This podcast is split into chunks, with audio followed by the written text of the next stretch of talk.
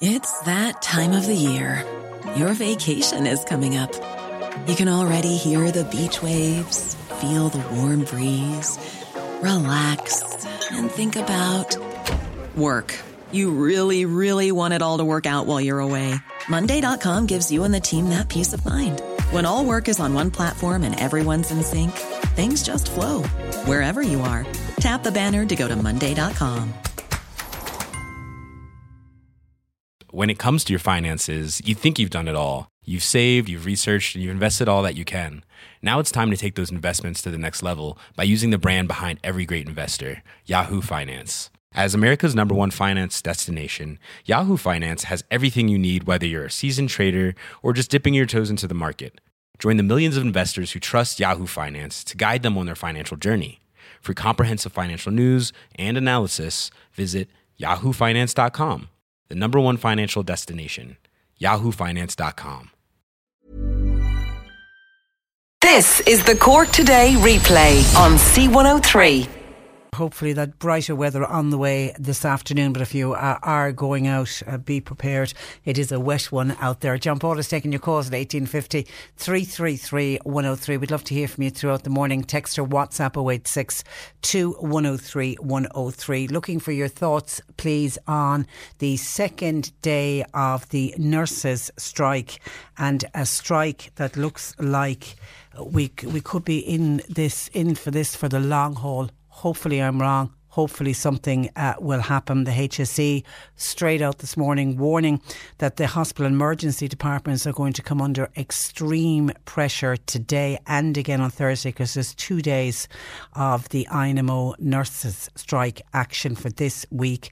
Patients have been urged by the HSE with minor injuries go to your local GP. I think GPs are going to be under uh, huge uh, pressure as well.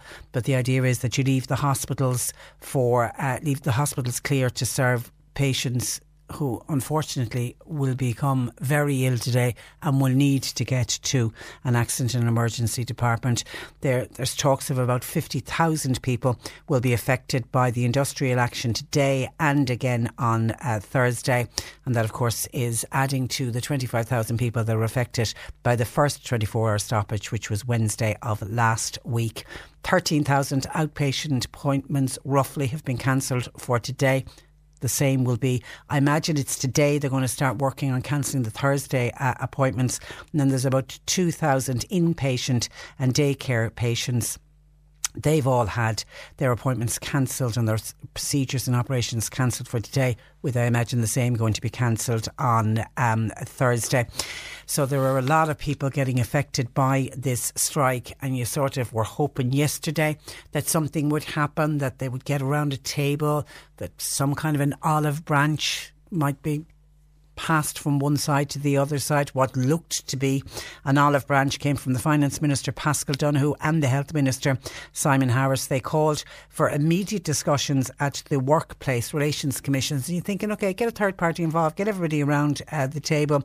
They said talks should focus on issues other than pay, including a safe staffing framework to improve staffing and patient outcomes and uh, to reduce the reliance on agency staff because the amount of money that's been paid on agency staff is certainly getting highlighted by the INMO. They keep saying there's a lot of wastage going on in the HSE. They talk about the money is there to pay the nurses, and they constantly point to the amount of money that is spent on agency staff. So we had Paschal Donohoe, Simon Harris, kind of flicking the ball back into the into the the to the ball back to the nurses and saying, okay, you're mentioning agency staff. Well, come in, talk to us, and we'll see how we can re- reduce the reliance on agency staff. And then the Secretary General of the nurses organisation, Phil Hay, she rejected that olive branch almost immediately. She described it as one of the, and I quote, one of the most cynical moves she has seen during a career of more than 20 years in industrial relations. The union leader described the talks that would not address the key demand for a pay rise as massively disrespectful to nurses, to midwives, and to uh, patients. But what worried me the most yesterday was hearing that some patients who were scheduled to have cancer surgery today, they got a phone call to say that their appointments had been uh, cancelled. Now, several cancel, cancer services are exempt from the national strike. They were exempt last Wednesday. We were told they were going to be exempt today and again on Thursday. But then we started hearing yesterday that no, some hospitals were forced to tell patients that their surgeries are now going to are cancelled and are going to have to be uh, delayed. And there's one young woman from Balbriggan in Dublin who went public yesterday telling her story, and she was scheduled to have breast cancer surgery at the Mater Hospital in Dublin today. And that's been cancelled. She's a 46 year old woman. She's been diagnosed with invasive cancer. She was diagnosed last month, scheduled to have the operation today gets the phone call today to say, no, sorry, that's not going ahead because of the nurses' strike. She's obviously extremely worried now at the delay. And what's even more worrying for her, they weren't even able to give her a rescheduled date. So she do, she can't even focus and say, well, at least this time next week I'm going to go in and have the operation. And she's been living with that diagnosis, diagnosis, a diagnosis of an invasive cancer since sometime last month, but focusing on this date of the 5th of February, and I'll have my operation, and then hopefully I'll be on the the road to uh, recovery. So your heart would have to go out to patients like that and see if there are other patients that have come to light, cancer patients, when we were told cancer patients wouldn't be uh, affected.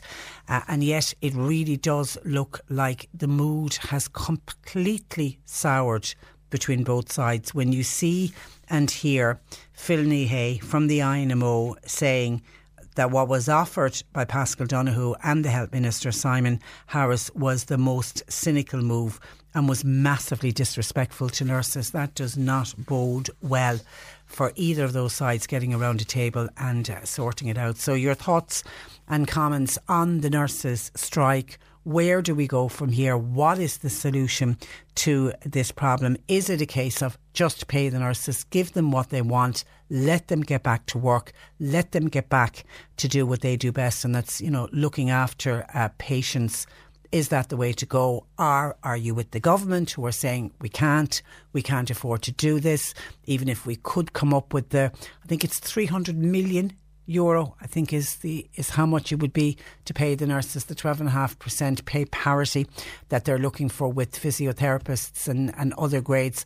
So three hundred thousand, if they were to find it and, and come up with it, the knock on is what the government most fears. Because I'm sure if they went looking, they probably could come up with the three hundred million. They seem to be able to come up with the extra money for the children's hospital, so they could find it somewhere. But it's the knock on pay claims that the government say that they're that they're fearful of, that they won't be able to afford, and it's the knock on pay that they'd have to come up with that could bring this country to its knees. Particularly at a time when, okay, you, if you were looking yesterday, we heard that the tax returns for January were particularly good, and there was a you know good tax returns after Christmas. That in particular, people seemingly went out and spent. So there is money in the economy. People are back at work.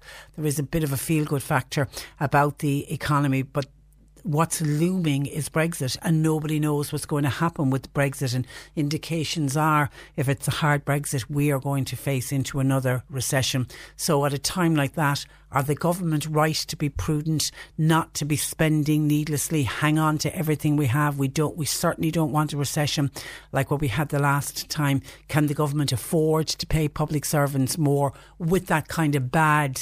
News and that kind of veil of Brexit hanging over us. So are the government right to be playing tough because they certainly are playing uh, tough? Where wh- what is the solution to all of this? It has to end. It will end. These disputes always end. But how long is it going to go on before it ends? And then while we wait for a solution to be found, we have that 46 year old woman in, in Dublin waking up this morning on a morning when she should have been having her breast cancer surgery and she now doesn't know. She knows she has an invasive form of cancer, but she does not know when she's going to get an operation. And a delay in an operation for an invasive cancer, what's her outcome going to be like? It's the knock on effect for patients Uh, you can't help but worry about them. 1850 333 103. Your thoughts and comments welcomed. We will speak with one of the nurses who's contacted us who uh, will be joining us from the picket line. Uh, this morning, and it is from one of the community hospitals in the county. A nurse has uh, will, will, join us uh, later on, and any of the other nurses who are on the picket line today who want to put across their point and solutions, possible solutions to this. How do we get them around a table, at even at least if they were around a table talking, you take some comfort and some hope from maybe something good will, will come out of today. But the fact that they're not even talking really worries and distresses me. 1850 333 103, text or WhatsApp 0862 103 103, and you can email the programme patricia at c103.ie. Also on the programme this morning, we're going to hear a proposal that could eradicate poverty in this country. That's got to be listened to. Anything that could get rid of poverty, even though we're back to near employment in this country, we still unfortunately have a lot of poverty. How do we get rid of that poverty? Would we ever see a day when we could have po- poverty completely gone from this uh, country? We're hearing about a problem with seals in West Cork. This is a front page story that is on the Southern Star newspaper this week from uh, West Cork and, and, talks of and mention of a cull of seals. And I think because of the nature, seals are just, they look like such gorgeous, placid animals. Anybody hates the idea of a cull, but if they are affecting fishermen's livelihood and if they're affecting the ecosystem in West Cork, does something need to be done and, and, what's been spoken about? So we're going to look at that on the programme. And then we're going to hear about the fantastic work of the community first responders. There is a day being organised later on in April to highlight the work of the community first responders. Five groups are getting together in the North Cork area. So we're going to talk about what exactly they do and also the need for more uh, volunteers. And then we'll wrap up the programme with uh, Joe Heffernan joining us in the final hour of the programme. And today, Joe is going to be discussing negative thinking. Your thoughts welcome throughout the morning, and you can always email patricia at c103.ie.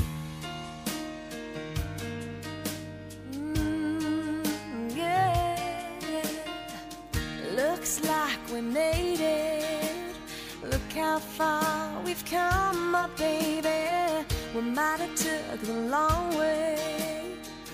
We knew we'd get there someday. They said, I bet they'll never make it, but just look at us holding on. We're still together still going strong. Still, you're still the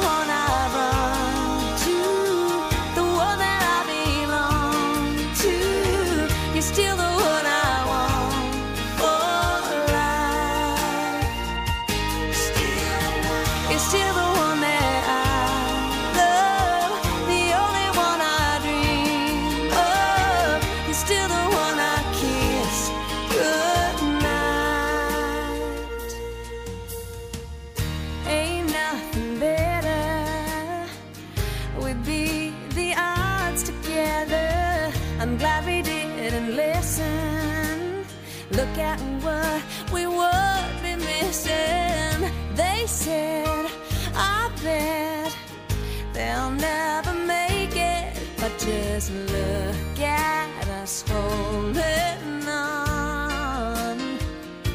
We're still together, still going strong.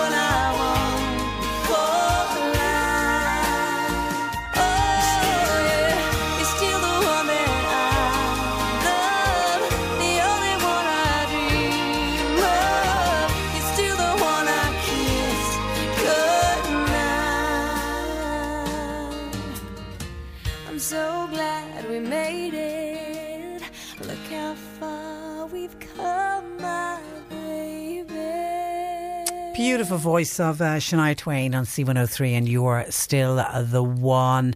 Our street fleet have, have just uh, contacted us about a crash at Old Nagels Garden Centre Cross on the Model Farm Road. Two cars are taking up one lane on the road. No Gardaí on the scene as of yet, and we've, we've been asked to advise listeners in that area to proceed proceed with caution. That's the old Nagels Garden Centre cross on the Model Farm Road. Proceed with caution, please, and be careful. There's a lot of surface water on the road out there today. You really do need to drive with extreme care. On nurses and day two of the nurses' strike, uh, Dan by WhatsApp. Good morning, Patricia, on the nurses' strike and the inability of the government to deal with it.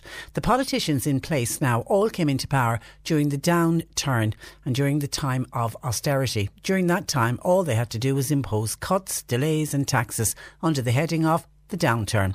Now they have to negotiate and bring employees and the public with them. They appear to be lost.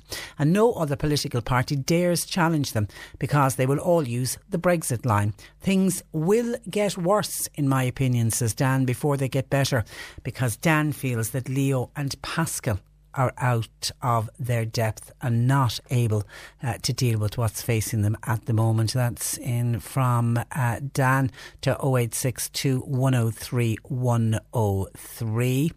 John by text says, We appear to have recession all of the time, Patricia, because we're being robbed by the government some of your calls in Donny.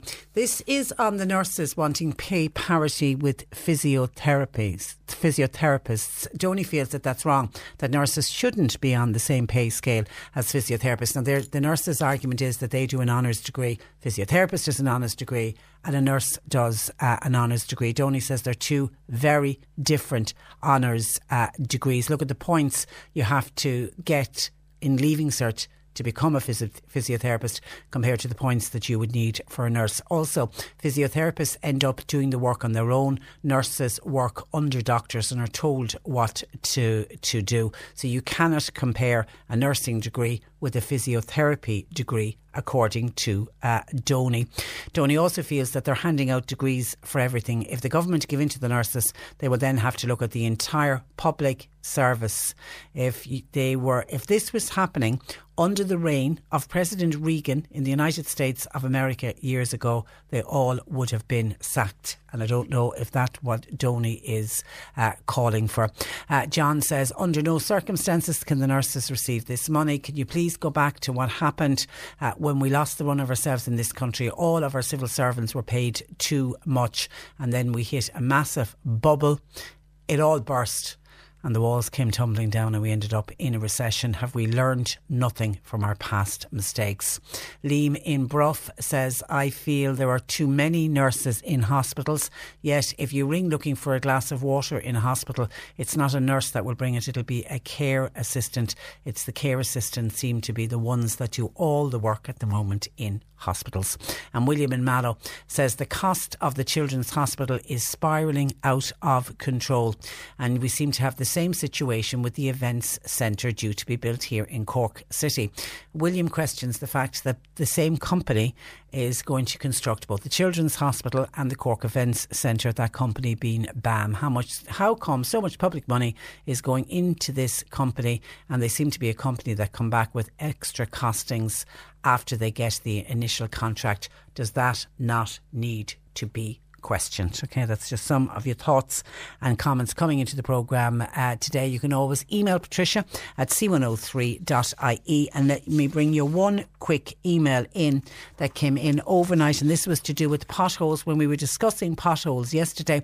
And somebody was saying, is it all the water on the road and water that's on the road when a pothole is filled in? Is that's what's causing the road then to crumble again and the pothole to reappear? Well, someone who is in the know is one of our listeners called Roger, who says, Dear Patricia, yes, all potholes are caused by water. What happens is that when water gets under the asphalt, now before water freezes, it expands at about 4 degrees Celsius. Reason for this, it prevents fishes from freezing in frozen ponds.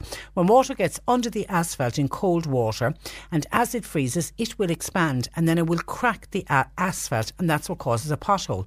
To avoid potholes, I believe that some sort of vertical barrier should be placed at either side of the roads to stop water seeping under the asphalt so that the water will not crack the asphalt as it freezes. Also, if asphalt cracks because of the impact of some of some sort, water can then seep down the crack with the same result. I hope that this answers your queries and people what people were asking yesterday. Thank you, Roger, a man in the know when it comes to potholes. This is the Cork Today replay on C103.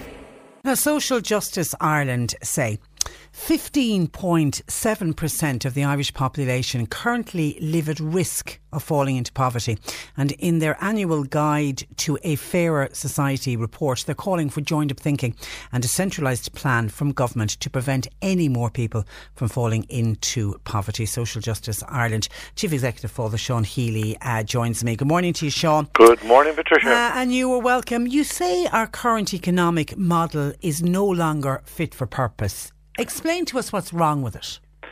Well, if you take a situation uh, that the way we operate at the moment, and we have been operating for quite some time, we've been basically uh, depending on uh, or building our approach on the idea that if we get economic growth and get substantial economic growth, then everything else will follow. But uh, it's been quite obvious in recent years that while we've got the economic growth, the the actual performance on our social uh, in well-being indicators has been less impressive. So we've done very good on economic growth, but we have a healthcare crisis, we have a housing crisis, we don't have rural broadband, uh, we have all sorts of other issues that uh, that need to be addressed. So what we're saying is that, that that's being even made more difficult by a couple of other things that are happening. When you look at what's going on in the way we're trying to generate economic growth, one of the things that we've put our huge focus on uh, is on bringing in uh, multinational corporations to create jobs here. So, take an example. Say there's uh, a com- Apple, Apple is in Cork. If if you decide that if Apple decided to put 1,500 new jobs into Cork in the morning, mm-hmm. there'd be great rejoicing that we got another 1,500 jobs. Maybe half of those might go to Irish people. The other half wouldn't. So that means that the, about 750 people would have to come into Cork from abroad uh, they would be coming into high class jobs or high paid jobs. Uh, so what would they want? What would they require to just basically exist? They have to get accommodation, yeah. precisely. And Cork has a housing problem. It has Yeah. a homelessness problem. And what happens in that context? They're able to buy. The, the new people coming in have a big enough income to be able to to to to, to access the accommodation. But two things happen. One is that because the supply is not keeping uh, pace with the demand, demand is growing, the price goes up. So rents will go up, the price of purchasing houses will go up, and not just that, but there'll be 750 people pushed uh, out of the system at the bottom because they, these guys will come in at the middle or top and they will push other people down, and those people will not be able to access uh, the, the, the the new accommodation for two reasons. One is that it's not there in the first place, but the second thing is that the price goes up. Now, it's not just housing. They also put pressure on your education system, which is already under pressure.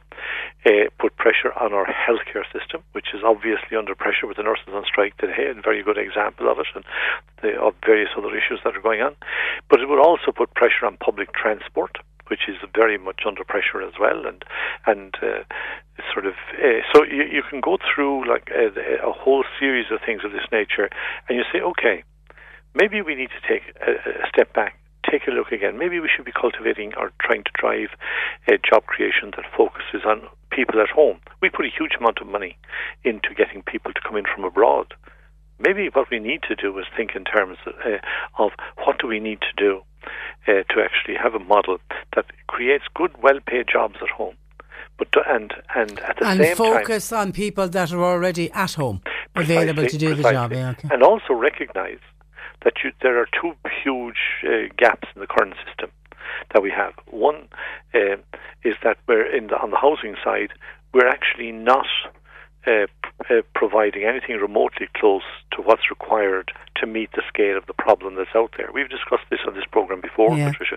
Your listeners have heard heard us on it, and like it's it's um, a, a real issue because if we have a situation where the government is not uh, keeping pace with the demand, we have a growing problem, and that's what we actually have. Despite the plans the government has, despite the endless press releases, despite the endless talk and the endless numbers being provided, uh, uh, the reality is that we have a serious waiting list problem. We have a serious homelessness problem. We have uh, totally inadequate social housing numbers being generated. Uh, that's the numbers of social housing units. Uh, so there's a huge problem with social housing, with affordable housing, uh, with the cost, with the, the level that rents are at. We need to deal with that issue.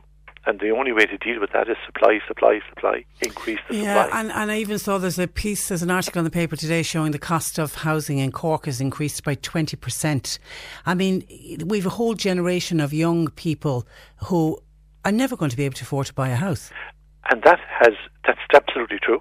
And that has a huge implication as we move into the future long term. Why? Because up to now, Ireland's pension system has been based on the assumption that by the time people retire from their jobs, that they actually have they actually own their own house or they're in a, a, a social housing unit provided by the council or the county the county or city councils.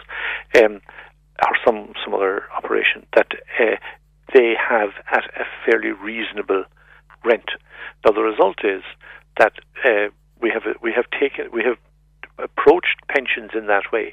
Now we're going to face into a future where a very large proportion of the people be, be coming up to retirement age in due course will not have uh, ownership of the house They'll be in private rented accommodation. they'll be in private rented accommodation, and then we have a completely different situation because in at the present time, uh, there's no provision in for that in the pension system that we have because there's an assumption that you own the house, and the only thing you got to do is keep it repaired. It's a different, God, it's, it's, a different it's, level it's, of expenditure. it's almost a perfect storm, isn't it? It is, and uh, I think there's some very serious issues that need to be done. And like, it's it's it's it's not just like it's it's got to be dealt with in a comprehensive, integrated way. That's why we're arguing for a, for a five-year plan to eradicate poverty in Ireland, because there's a number of things you need to do at different levels to make that happen. And one uh, and, and and it's not just uh, one-off things; it's, the whole lot has to be done uh, simultaneously. One of the things that we're arguing very strongly about is that. Um, ti- the things that come up, that happen and the things that come come at you, if you like, um, they have to be dealt with in an integrated uh, way simultaneously. For example, it's no good increasing people's wages if at the same time you're not dealing with a housing issue, you're not dealing with a health issue, you're not dealing with a public transport issue. We have for years said I, I've worked on a model and an approach that says let's get the economy going, and then all the rest of it will fall into place. But the, all the rest of it doesn't fall into place. That's the problem, and it's very clear to Ireland now, looking at its experience over the last 15, 20 years. Um, the Celtic Tiger, first of all, and now this particular recovery that we have, which is very substantial in economic terms, but is quite poor in terms of social well-being indicators. So we've got to make uh, uh, to step back and do a serious rethink on the development model that we've been actually following, because without that, we're going to continue with the kind of level of problems that we have at the moment. Uh, we would need obviously additional taxation. Where would you see that coming from? Well, we have a, a range of suggestions for that. Um, by the way, uh, what we're talking about in taxation is very much about broadening the base, not increasing uh, income tax, for example. We're talking about broadening the tax base uh, and doing it in a fair in a, in a, in a fairer way. Like, so, it, for example, we'd, we'd adopt policies which shift the burden of taxation from income tax to eco taxes on things like the consumption of fuel, fertilizers, waste taxes, and very importantly, site value tax because that's a, that's a much more that's a much better approach uh, to to to, to um, property tax than the current property tax. We've been advocating this for some time. At, at another level, what we would want to do is tackle the working poor issue by making tax credits refundable. That means that people can actually benefit from the full value of the tax credits they're entitled to. Now, at the moment, there are some people in low-paid jobs who don't benefit from the full value and the result is of the full value of the tax credits, and the result is that they're in poverty. They, it's very good, uh, we can target money at them very clearly by simply changing the rules slightly to make them benefit from the full value of the tax credits they're entitled to. We actually do this already for in big agreements on research and development with transnational corporations, but we're told you can't do it. We can't do it to our ordinary people. So Um, Sean, how, how worried are you about Brexit and in particular a hard Brexit? I would be very worried about it because, and I would be worried about it beyond some of the, uh, stuff you hear in the in, in the news. And that, of course, it's clear that if there's a hard Brexit, there will be a serious economic disruption. Will take a serious hit. The bank, the central bank, and anybody else who's done who's done projections on this, including the government itself, are all basically uh, predicting a fall in, in growth of some percentage points. Now, if that means that means in effect that uh, there will be uh, more people unemployed, uh, there will be uh, less taxation collected. So you you'd have to kind of deal with the, the kinds of issues that happen. But there's another side to it as well. It, we've had a very bad track record when things go wrong, that very often it's the vulnerable who get hit the worst. They're the ones who get hit first and that that continues. And if you take an example, even in the way we develop our country, we we la- we don't have balanced regional development. So, for example, if you go down, if you think take out the, the, the sort of greater Dublin area, and maybe down some of the east coast and that, the rest of the country um, got hit more in terms of losing uh, employment when the when the Celtic Tiger crashed. Uh, so there was more loss of jobs in in rural Ireland and in sort of not just rural Ireland but the, the whole of Ireland outside the Greater Dublin area. Uh, and now that, that that things have been hugely recovering. Uh, the Greater Dublin area has actually recovered faster than the rest of the country. So the reality is that if you're living in West Cork, for example, uh, you're um, you're you, you were you were hit sooner and you recovered slower Mm. than the than the sort of uh, way the the, the, the way the, than the Greater Dublin area. What we need, in effect, is balanced regional development, and uh, there, there's a And we're certainly of, not seeing that. no, no, there's a load of lip service to it, and we hear lots of stuff about it. But when you look at what people do, what the government does, the decisions that they make, you don't find that that's Okay. the situation. And, and and very finally and very briefly, a listener wants to know: Would you uh, would you ask Father Sean uh, his views on, on the nurses? If you were in government today, would you pay the nurses the pay parity that they're looking for? Well, you see, the thing that, that I go just stay with it. Like what I've just been saying, actually impacts quite strongly on this. The reality for nurses is that they're uh, struggling uh, to make their pay cover the expenses that they actually have in Ireland today. Why? Because Ireland has become very expensive if you have to rent accommodation or if you have to travel far. Uh, which is, many nurses have to do both. They have, to, they have long commutes. Uh, they're probably uh, in in a situation where they uh, where, where their housing, uh, their accommodation is costing them more than would be the European average. Likewise, uh, they have other expenses uh, in the context of the services like health and education uh, that would be higher here than they are in a, in much of continental Europe, where their peer peers are, are uh, living, if you like.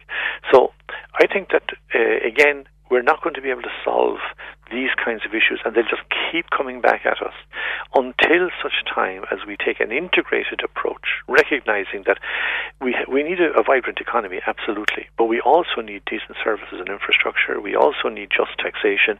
We also need real participation, and we need sustainability above all in what we're trying to do: so economic sustainability, social sustainability, and environmental sustainability. And all three are required. There's no point talking about the environmental sustainability if what's being proposed isn't socially sustainable. You know, at the moment, like there's a huge issue that Ireland is completely missing um, its climate targets, uh, climate change targets. Uh, and that we need to do something in terms of agriculture and so on. Yet, unless that won't happen, and that you know that won't happen in any serious way until such time, or any effective way, until such time as these other issues are dealt with at the same time. There's no point in going at the farming community and saying you must stop uh, rearing cattle or you must do this or that until such time as you're actually able to put together a sort of an alternative that stands up a new, uh, sort of a revised economic model or a revised development And- model and that's, that's- economy and social. That's back to where we started at joined up thinking. Precisely. Okay, Joined up thinking we leave it there. A pleasure as always, uh, Sean. Thank you for that, and thanks Great for joining us. Bye Patricia. bye. Thank you very Uh. Social Bye-bye. Justice Ireland uh, Chief Executive for the Sean uh, Healy. Uh, coming up next, a problem with seals in West Cork. Now, this week's Southern Star is leading with a story that says local West Cork fishing body is looking for a cull of seals amid claims that the mammals are eating too many fish. Joining me to discuss their worries, Patrick Murphy of the Irish South and West Fish Producers Organisation. And in just a moment, I'll be speaking with uh, Melanie Croce, who is with the Wexford based Seal Rescue uh, Centre. But Patrick Murphy uh, joins me first. Good morning to you, Patrick. Good morning, Patricia. Now, Patrick, call is probably too strong a word, but outline what effect the seals are having in the area. Well, first of all, I want to point out that the Irish South and West did not look for a cull in that word. Okay. So uh, the fishing body isn't the Irish South and West, just to clarify that. Okay. Yeah, look, we, we have uh, difficulties in our industry, as we've spoken about in the past, and uh, the small amount of quota and the small resource that we are allowed to take from our own waters is problematic for fishermen to try and earn their living. But this is a bigger problem, and it's not just about fishermen. We have uh, an animal, which is a wild animal, whose numbers are after increasing exponentially, we feel, in the past number of years. And that means that for themselves, uh, as animals, they're also looking for a food source. We've heard uh, and seen footage of uh, these seals, and nice and all as they are, they're still a wild animal, actually attacking and killing a, sea, uh, a seabird or a swan in the river outside of the Mercy Hospital in Cork, you know. And uh, for us, that's a, a, a very big departure and change for the uh, way that these animals are looking for their food source. So And and have you have we have we any idea on the numbers of seal and, and the increase in the population? Has there been any study or, or survey done on, on them? Well, this is what we're asking for, Patricia. Okay. The- This, this is what the fishermen are asking for. We, we've identified that this is becoming a, an ever increasing problem, and we see that uh, something has to be done here. Now, what that has, is, we want the scientists to um, look and see is there a possibility of doing something. Um, what that is, we're not the experts here. All we can do is raise the issues and identify the problem. And we're certainly not looking for uh, something that happened with the, the likes of the badgers when they were um, a bounty was put in their head. You know, look, uh, these are all marine mammals and they're very important to the ecosystem. But we do ha- uh, have fierce concerns about. And are they interfering with your fish catch? Oh, but look, that's that's documented. That that's quite clear. These seals now are, are travelling out uh, 60, 70 miles out to sea, so they're affecting every uh, different type of method of fishing. And is that is that unusual that they would travel that far out? Oh, it would be, you see. Yeah, yeah, that, that that's down to the numbers. It's not down to that they can't get the fish. It's down to that the numbers have increased so much they're all spreading out to get more fish. Look, for myself, I'm an aquaculturist as well, and uh, I have a mussel farm in Roaringwater Bay, and we're at it for 30 years. And I haven't been at that, as you know. My my new role is is uh, the Irish South and West uh, Yeah. CEO the last three years. So I just happened to be actually going into a, a football tournament from the island during during the summer, and uh, coming back, I was astounded by the number of seals that I'd seen in in the short period of time that I, I hadn't been out in the bay with it, which was three years. I reckon they've doubled in in numbers. And that's not to say that when I started 30 years ago, they have increased. Look, it's very easy to understand this. We look at the Peig Sayers, the book, and uh, in the Blaskets, you know, where you see an awful lot of seals. They were eating the seals. They were, you know, they said that uh, if you look look it up in the book, uh, it was like pork to them. You know, they were using the, the the liver as for medicine, and they were using the skin for furs and and and you know utilizing. I, like. I, I, I did Peig. You, you're almost bringing back a nightmare to my leaving cert. I did Peig Sayers. I, I didn't realise they, they, they, they actually ate seals. Oh, absolutely. Yeah. Richard, look, what, what do Eskimos eat? Well, that's true, yeah. You know, like, oh, tr- you know. Stay, but stay there. Let me bring in um, uh, Melanie Croce of the Wexford-based Seal Rescue uh, Centre, who might be able to throw some light on all of this. Good morning to you, Melanie. Good morning, Patricia. Melanie, are you are you aware of an increase in the seal population on our coasts? Um, well, I want to start off by saying thank you for having me on, and I'd also like to say that Seal Rescue Ireland, we are a rescue and rehab facility, and so we do promote um, marine conservation through education, community outreach, um, and so we are not, we do not have the authority to condone nor condemn a call. Um, so I did want to start off by saying that. Um, in regards to the numbers, I do agree with Patrick that we do need to have um, kind of more updated numbers. The statistics that I have access to um, are about 10 years old um, and we're waiting for uh, more recent numbers. Um, but uh, due to the, the most recent statistics show that there's about 10,000 seals in Ireland. Um, and that might sound like a lot. The global population of gray seals is 350,000. And again, that might sound like a very high number, but um, to put that into perspective, that's actually fewer than there are African elephants. There are about 400,000 African elephants in the world. So um, seals, especially the gray seals, I think those are uh, the ones that um, are we're kind of discussing now. Although there's the common seals as well.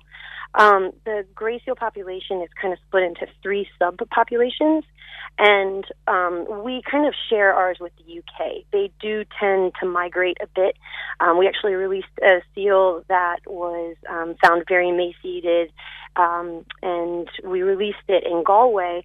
And about six weeks later, it was found in Cornwall and this is a four month old seal, so they definitely have the ability to move around in groups. So, um, therefore, we are kind of tied to the UK population, and that's about a third of the world population of grey seals. But if we've got too many in the one area, which seems to be what Patrick is saying, if there's too many in the West Cork area. Yeah, so it's it's hard to say. I mean, they are opportunistic. Um, they do have an instinct to survive, just like humans, just like any other animal. So if there's a food source um, they might go go towards that food source. Um, and, and that's what they need to do. But the thing is, they are actually an apex predator in these waters.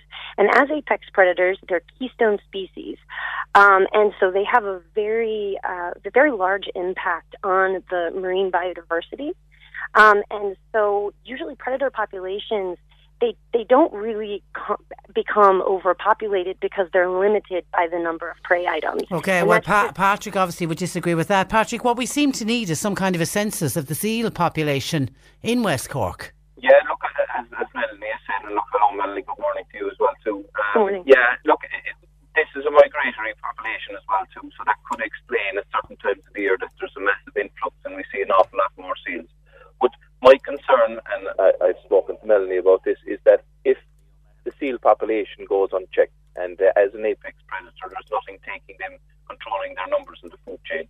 Melanie did explain to me that during storms and stuff like that, that uh, the pups are um, in danger of being washed off the rocks and, and, and are susceptible to being drowned. And even with that, if that's not um, helping keep the population under control, right? And it's not under control, but it's at sustainable levels. We keep talking about sustainability in the ecosystem environment. If you increase one or other of predators over the other um, inhabitants in the ecosystem, you're going to change the balance. And you're not going to make things better, you're going to make things worse. So it's like nature is nature, and nature has to have a balance. We're, we're, we're, talking about um, gases, we're talking about cattle eating grass and reducing our meat consumption. So if you have another apex predator that's allowed to go and increase their numbers year on year on, there's going to be a massive effect. Now, for fishermen, it has a dramatic effect on their ability to earn a living and support the coastal communities and their families. And it's not that they're not having to do the same amount of work. What's happening is the fish are coming up. It would be fine if a seal took a fish and went away and ate it all and filled it up. But a lot of seals now will only go for the, the prime of the fish, so they'll go for the liver or they'll go for the heart and for the tasty bite. So once they have and, and they destroy fish then, and it's very hard for a fisherman then to be bringing in damaged and and fish. We have a situation. Over So what's what's the solution? I'm I'm over on time, Patrick. What is the solution here? the solution is, is that we need more studies on this. Just like I agree 100% with Melanie. And and are there any plans for studies? The well, the Marine Institute are, are, are um, marine experts, and I would be calling on the minister to ask them them and give them the resources that they badly need as well to carry out these studies. Okay, You know, and, and we'll get on to the minister and just see if there are any plans. I'm over on time. It's an issue I think we will be coming back to though. Uh, but Patrick and Melanie, thank you both for joining us and talking Thanks to us on the programme this morning. Thanks very much. Uh, good morning to you. That is uh, Patrick Murphy of the Irish South and West Fish Producers Organisation and Melanie joining us from the Seal Rescue Centre in uh, Wexford. You're listening to Cork Today on replay. Phone and text lines are currently closed. In the last hour, uh, we were discussing the problem that seems to be arising from an increase in the seal population in West Cork and the the problems it is causing and the havoc it is causing to the livelihoods of some fishermen. Donal is in Castletownbere uh, and he's contacted us about this issue. Good morning to you, Donal. Morning, Patricia. Donal, you have been you've been a fisherman for many years. Yeah. Talk to me about the damage that seals can do. Well, as I outlined already, that we I have a 17 meter gill netter. You know, she just she doesn't do trawling. She's just rigged for the gill netting business Okay. and tangle netting as well. We we, we be tangle netting for monk and for turbot. And every year for the last I'd say 20 years, BIM and the the Marine Institution and other institutions as well have sent um, people on board our boat, maybe for a couple of weeks, different times of the year, to see what kind of damage has been done to the to the to the fishing gear and to the fish. Well, I have estimated, and this is a minimum estimation, that for our 17 meter gill netter, we are losing 60,000 euros a year in damaged fish alone. And And that's that's that's just on your boat. And that's just on my boat, and that's no exaggeration. Because the people that were out on the boat see what happened, and to say now that, you know, that we want some people to go around and to count them or to call some experts, you know, Yeah. there's, there's, there's no need for calling experts. They have, they have plenty evidence of what's happening in that business. And when those inspectors came on your boat and went out with you, do you know what they did with? They obviously submitted some kind of a report. They submitted reports. They bought their they bought their data with them, and I didn't see any of their data that they bought with them. But they they they they have written down everything. I'm sure that they have seen and the amount of damage, and you can give an estimation of what you call it of the amount of the the the the, the, the fish. Because if you have a box of fish, for instance, a fella bought in a box of of fish to me a couple of months ago back, about October time and I asked him to bring in the damaged fish, and he brought in a box, and there was 48 heads in it. Wow. If there was 48 heads of, of pollock in that box, well, you would it would be it would be three boxes of fish, weighing an, an average between 32 and 35 kilos at 350 a kilo, or maybe four euros. You know, so you have that kind of damage for one box of heads. Well, some days you could come in with six boxes. You know, you might have more. You might have more boxes of heads coming in than you would have of of all fish. You are in the fishing industry. I, I, I see on the screen in front of me for for the nearly sixty years. Yes, I'm fishing. Uh, is this is the problem with the seals getting worse year on year? getting worse. I was talking to my son last night, and he's 90 miles. He's 90 miles southwest of Castletownbere, and he's fishing in 200 meters of water, 90 miles off, and he's he's having serious damage with seals there. Ninety what he miles off the coast. 90 miles up southwest, yeah, from 90 miles from the harbour in Castletown. So they're getting that they're they're they're, going that far out. They're going Okay. that far out. So what what is the solution? Well, you can hear all the controversy about shooting deers and shooting foxes and shooting uh, goats and all this. Like, well, every every uh, species has to ha- has to be controlled to a to a certain extent. You know, we're not here to make them extinct or anything. Like, you've seen probably uh, shots of uh, photographs of the the Blasket Islands there, where there's there's something like six thousand on the beach alone. Like, and when they go counting, they told me when we were we went to Galway a couple of years ago, four years ago, we went to Galway to a meeting. They asked, invited us to come up to the Marine Institution for to have a meeting about the seals, and there was about fifty people in the room. And one fellow suggested, he said, "Well, I see," he says, by the people that are in this room, he said, there are only four or five Egypts here. He said, and that's and that's us. He said that all the other people that are in this room are, are paid people, and uh, they could find no solution anyhow out of the debate about the seals. So I said there, there's a, there's a cure for every pain. I told them that the the best way we can do, I said, is if there's ten euros taken off of your wages and put into a fund, and we'll have no problems with the seals if there's a fund set up and that we can draw 500 or a 1,000 euros a week from that fund for the damages that's being done to our to our gear and to our fish. No, they said, no, no, no, that wouldn't work at all because it wouldn't work. I said, because it's hurting your pocket. My pocket is hurted every day. But you, but from what you're saying and listening to other fishermen, if something isn't done, the seal population is just going to increase. I'm telling you, I, I, I, can see it. There's fellas calling me every day and they're saying, you know, look at the spur damage that they, that they, that they have from the, in, the, in their gill nets, you know. They're bringing more damaged fish in than they're bringing, that they're bringing fish that are saleable. Okay, and I know the your local TD, uh, independent uh, TD, Michael Collins, has raised this uh, in the Dáil, so uh, we'll wait and see what comes out uh, from it. But uh, Donal, in the meantime, thank you for that, and thanks for joining us on the programme. Uh, today, 1850 333 uh, 103. I think it's just, even though, in fairness uh, to Patrick from the, f- to Patrick Murphy of the Irish South and West Fish Producers Organisation, he doesn't want the word cull uh, used because I think as soon as the word cull gets used, uh, it evokes all kinds of emotions in, in people, and nobody wants the idea of these what's perceived as gorgeous creatures being killed. But then when you listen to Donal and his livelihood and other people's livelihoods are, are being affected, I think, you know, we do need to look at the bigger picture and something needs to be done uh, to sort it out. What the solution is, I don't know. Uh, 1850 333 103. It's like, what is the solution to the nurses? Some of your thoughts coming in on, on the nurses' uh, strike. Those in, uh, Tom in Rathgormack said, uh, those that retire in the public service are getting too big of a golden handshake and their pensions are simply too uh, large.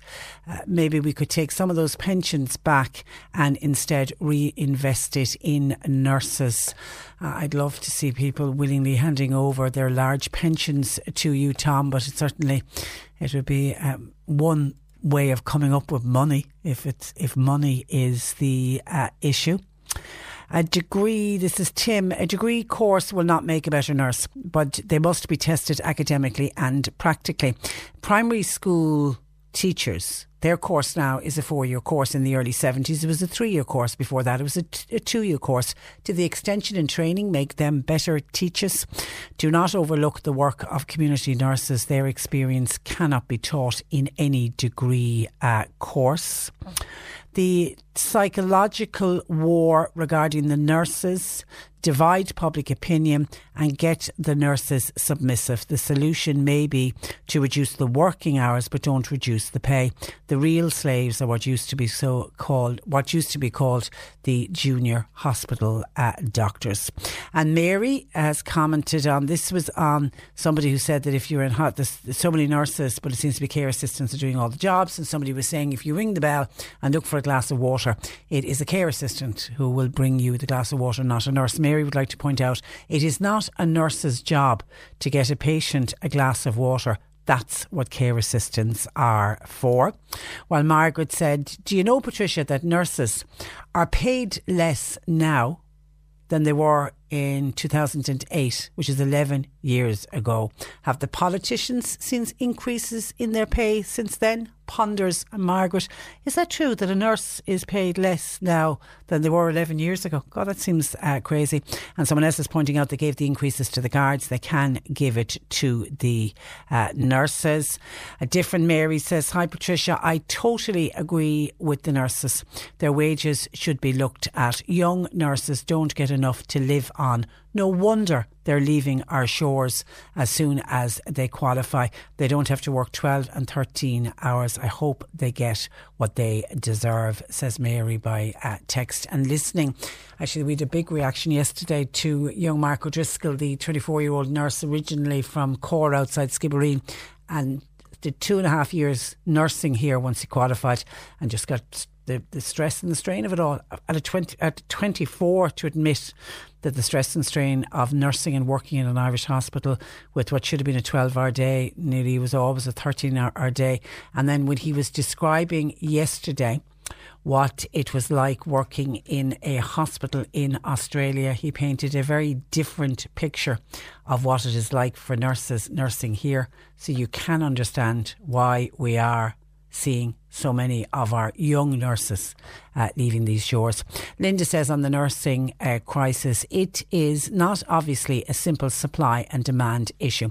When there is a recruitment crisis and not enough nurses are staying in this country to work, then surely, surely you must pay more money in order to make them stay. How is this complicated. Nurses do a really hard job, are then crippled with paperwork demanded by the government, and are expected to stretch themselves to such an extent that our hospitals are worse now for patients than they were 20 years ago. Total disgrace. The government have no problem bailing out the banks, but paying nurses correctly is just simply not acceptable apparently. It is shameful. And that comes in from uh, Linda. Thank you for that, uh, Linda. 1850 333 103. And Heidi raising a different issue, but it's kind of staying on health. And this is to do with the overspend at the Children's Hospital. Patricia, I wonder if the same thing with this Children's Hospital here, had, what happened in the NHS in the UK. Remember, there was big fraudsters or there was a big fraud going on. It was a gang took 12 million pounds from the NHS and a good amount of money ended up in an Arab state. A firm building new mental health department in Birmingham had their bank accounts altered as pay on a monthly basis and in one month alone a million euro, a million pounds went missing from their account. And when the NHS financial department were contacted by the construction firm to say, we haven't been paid, they said, you have been paid. And then this huge fraud was discovered. I remember that. And there was a big chase on to find the money. Some of these gangs are very, very clever. That was, that was, that was a scam on a huge level. But Heidi, no, I don't think there's any scam going on like that at the Children's Hospital that money has gone missing because at this stage we're only discussing what it is going to cost. And with every day, that cost seems to be getting higher and higher. It's going to be really interesting when the Price Waterhouse Cooper report, which is underway at the moment, which again I find difficult. It's going to cost a half a million to take a look at why the hospital has gone almost a billion over what was the original cost, and we have to pay half a million to find out why why we why they've spent a billion. But I suppose when you're looking at a billion, a half a billion is but a drop in the water. But it will be very, I would be very interested in that PricewaterhouseCooper report to see where the finger of blame will lie.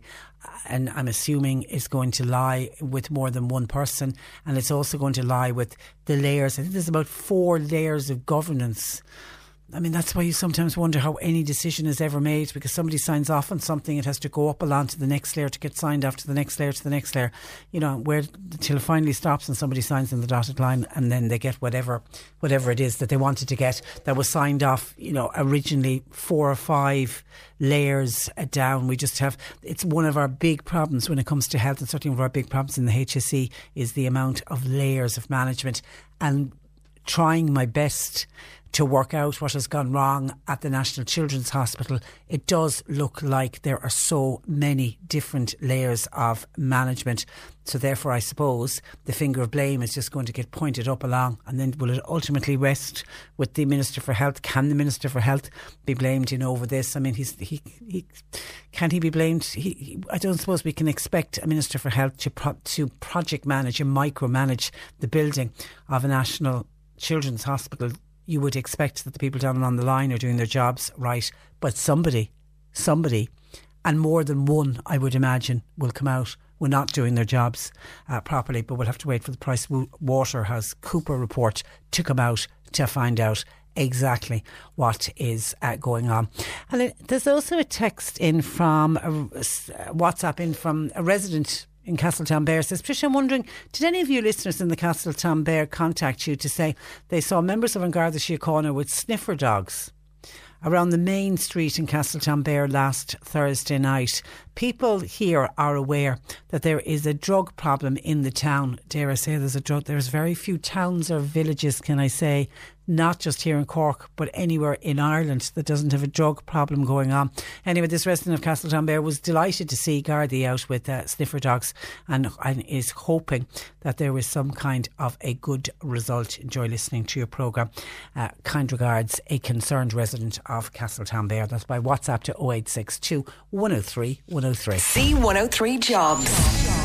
Marketing personnel is wanted full or part time uh, position, while full and part time bus drivers are wanted for school runs, private hire, and tours. And a secretary slash receptionist slash office administrator required for a legal practice in Bantry. You'll find all the when you're ready to pop the question, the last thing you want to do is second guess the ring.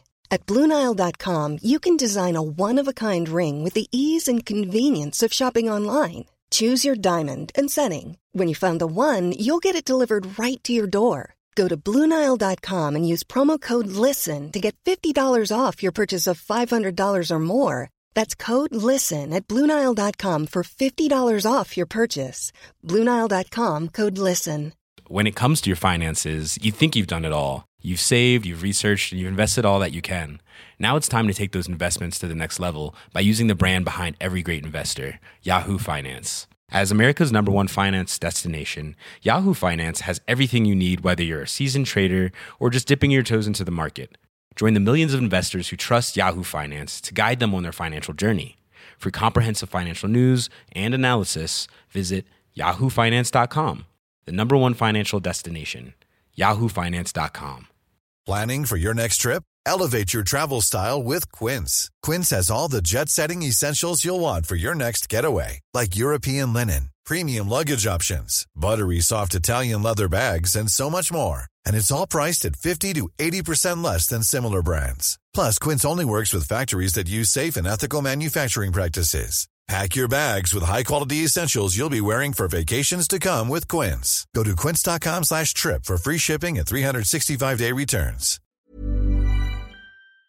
Details and more job opportunities by going online now. Just go to c103.ie forward slash jobs for more. This is C103. As we've been hearing on our news and discussing here on the programme all morning, a second 24 hour strike by 37,000 nurses got underway at 8 a.m. this morning. Let's go to Fermoy uh, Community Hospital where I'm joined by nurse uh, Marguerite uh, Sampson. Good morning to you, Marguerite. Good morning, Patricia. Um, how are you? I'm very well. Uh, you welcome. How many? How many are uh, out on strike at Fermoy Community Hospital today? Um, well, we actually have a rota going, Patricia, where we have seven or eight people out there at a time. Okay, miserable morning for us. It sure is, but you know what? We've gotten so much local support. They've come with shelters and cups of tea and everything, and it, it just all makes it a bit easier, you know. Okay, you're actually uh, now Fermoy Community Hospital is open today. It is opened, yes, but um, the convalescence and respite beds um, admissions have been cancelled. Okay, and you're one of the, and and there are there you're one of the ones working today. There is work going on today, though, isn't there? There is indeed. Yeah, because you yeah. you would have patients um, who have to be looked after, uh, and that's the same in all hospitals. But they're just uh, the HSE advising people to, to particularly the A and E's, uh, to stay uh, well away. Um, Ma- Marguerite, why are you? Why do you feel it's so important that nurses are on strike? Well, Patricia, you know, this strike is about safety. We've been losing nurses to immigration for years and years. They just can't recruit enough of us, and that's because of the pay. Understaffed hospitals are just not safe for patients. We need to have real incentives, including better pay and employment conditions, in order for us to recruit and retain more nurses. It's as simple as that. And the argument that the government will say, Marguerite, we don't have the money. We can't pay you. If we pay you, there's going to be a string of people behind looking for money. You'll cripple the country. I know, and I suppose, Patricia, they're, you know, that is their job to come up with a solution. They're paid well enough to do so. You know, it is with a heavy heart that we are all participating in the strike action, but we have been left with no other choice. We just want to be able to care for our patients safely. But the patient to nurse ratio is constantly increasing. This is not safe practice for patients or nurses. And this is the main reason that we've been left with no option but to take to the picket lines. We are exporting our amazing nurses to so many countries and can't offer them any incentives to come back. You know, like if you look at the statistics, 10,000 nurses have gone to Australia since 2007. 6,000 to the UK. It is all pay related. We are training enough nurses in this country every year to solve this problem, but the government are just not coming up with any solutions to the table at all, you know. I mean, there was a famous quote by Richard Branson. You know, he once said that train people well enough so they can leave, but treat them well enough so they don't want to. And, you know, I think that's something that the government just needs to sit up and listen to. But I, I wonder, Marguerite, is it more about the conditions? Uh, I mean, I accept, absolutely accept your arguments on the pay. I spoke with a, a, young nurse yesterday from Melbourne who had worked for two and a half years in one of the city hospitals. And he said after two and a half years, he was just burnt out, stress levels. Uh, he said he just couldn't cope with it anymore. And he spoke about what the conditions are like in Melbourne. I mean, the, st- the ratio is one nurse to four patients. They're on- right. they, they only do eight hour shifts. Yes. Uh, their handover is part of their day. They're not coming in early for the for, for the handover. Um, yes. and, and it struck me listening to him. No matter how much you increased his pay, I don't think I would I would have been in a position yesterday to encourage him to come back. But I suppose, you know, Patricia, it's all related to each other. If you increase people's pay, that will create an incentive for all of those nurses that have left to come back. And if you have more staff, then you, you invariably improve the conditions. It is it's it's not a separate issue. It is all linked to each other. You know? Okay, so the Fermoy Community Hospital, you've got patients are all being looked after, but the main ones to suffer in your area would have been people due in for respite. That's right, respite and convalescence care. And you know, that's a very regrettable thing. We don't want to be out on strike, but enough is enough. I want to work. I'm, a pa- I'm very passionate about my job as a nurse. You know, and as a nurse, people trust us. It's an implicit thing in nursing that we are very privileged to have. And now we are just asking the public to trust us again, Patricia, that this is the right course of action. If we didn't do something to ensure the future of the health service, then we wouldn't be doing right by our patients. What did you make of the offer yesterday from Paschal Donohoe and the Minister for Health to come in for talks, but they'll talk about anything except pay? Yeah, like I mean, this is going on with eight years now, you know, and they, they are just putting a spin on it, to be honest, and not coming up with any real solution. So all I know is that this situation can't continue as it has been. People are burning out and saying they just can't do this anymore. Like I worked in CUH for 17 years, and nurses and midwives you know, um, were just um, getting burnt out and saying they were either going to have to leave or do, you know, join another profession. Nurses and midwives are strong, resilient, and durable people, but there is only so much that they can take. You know. Okay, I can see a lot I of think support. this is just the end of the line. yeah, honest, there's you a lot of, um, and I and I can see it coming in, uh, Marguerite, in, in comments and text coming in here. L- a lot of support is that keeping nurses going and is that making your resolve even stronger? The fact that you do appear to have the public it, behind you? It absolutely makes so much of a difference, Patricia. Like, I mean, we have residents, um, relatives coming into us and, you know, you can hear the determination in their voices coming in with such support. And I'll be out on the picket line with you. And can I bring you anything in? And you're right. And I suppose, you know, if you've been in hospital recently, if you've somebody belong to a hospital, then you know, you can see that the shoes that the nurses are walking in, you know exactly how much effort is put in. And um, I think the public see that by and large, you know. Okay, Mary, one of our listeners says the government can give money to people abroad, yet they can't pay the nurses a decent wage, especially the young nurses who don't simply get enough to live on. The people who are refusing to pay the nurses are sitting in nice offices while the nurses are the ones out working. Uh, I really would like to see them do a nurse's job. Good luck to uh, the nurses, says Mary. And that's just uh, one of many texts coming in. All right, Marguerite. Listen, thank you for that and uh, stay. Would you mind, Patricia, Yeah. if I just give a big thank you to all of my community hospital nurses, um, you know, for all of their support, um, to all of our local community for all their generosity, um, to, especially to all the local businesses. You know, it makes us feel like valued members of society and gives us strength and encouragement. It is time that we get our safe conditions, our safe pay, and patients and nurses are treated with respect and that we get the value and appreciation that nurses deserve. Okay, Marguerite, thank you for that. And Thank uh, for for- joining us. That's Margarita Sampson, who is at Fermoy Community Hospital. I want to go to Mirren, who joins me in uh, Bantry. Uh, good morning to you, Mirren. Hello, how Uh, are you? you? You want to raise the issue, uh, you want to talk on behalf of young nurses, and in particular, a friend of yours who recently qualified, is it? Yes, so I, I'm a recent graduate of college, and I have a friend who we were just talking about this the last day. Um, over the last four years, because of her placement, she's actually worked the equivalent of 15,000 euro worth of free hours. This is work that she had to do as part of her training. Had to do as part of her training, it's part of it already built in. So, what's hard to digest, especially in a country like this, that it is so understaffed, is before student nurses even become fully qualified, before they're even allowed into these hospitals as fully trained nurses, we are already basically putting them in debt of 15,000 euro. Now, it's quite hard to stomach that when you think about the children's hospital that's currently being built. Uh, Simon Harris yesterday said that he didn't want the scandal of uh, children hosp- children's hospital not being built. So he has no problem spending one billion euro over the over the budget, but the problem he has is paying the people that would work in that hospital. Yeah, and and I'm, the fifteen thousand is is a staggering figure that you, you mentioned, and of course when when you the, the that would have been work on the wards. That would have been work on the ward. Now, as well as that, she would have gone to the University of Limerick. Now, University of Limerick is actually only the only university in Ireland that also makes their nurses work um, Christmas Eve, Christmas Day. So, as well as everything else, she would have worked the exact hours a nurse would have worked. Yet, she didn't get any pay for it. She got it. Did she get paid in the final year? The play, the, the nine month placement at the end. In the last, uh, the yeah, last the last yeah, but yes. but but you're again, talking about during the training period. It's just ridiculous. So, if, if you're already setting up student nurses for that, no wonder they're leaving. So therefore, she couldn't get a job as as other students on other courses would have been getting part time jobs. So what she actually did was, uh, as well as working through her student placement and everything like that, she worked for an agency.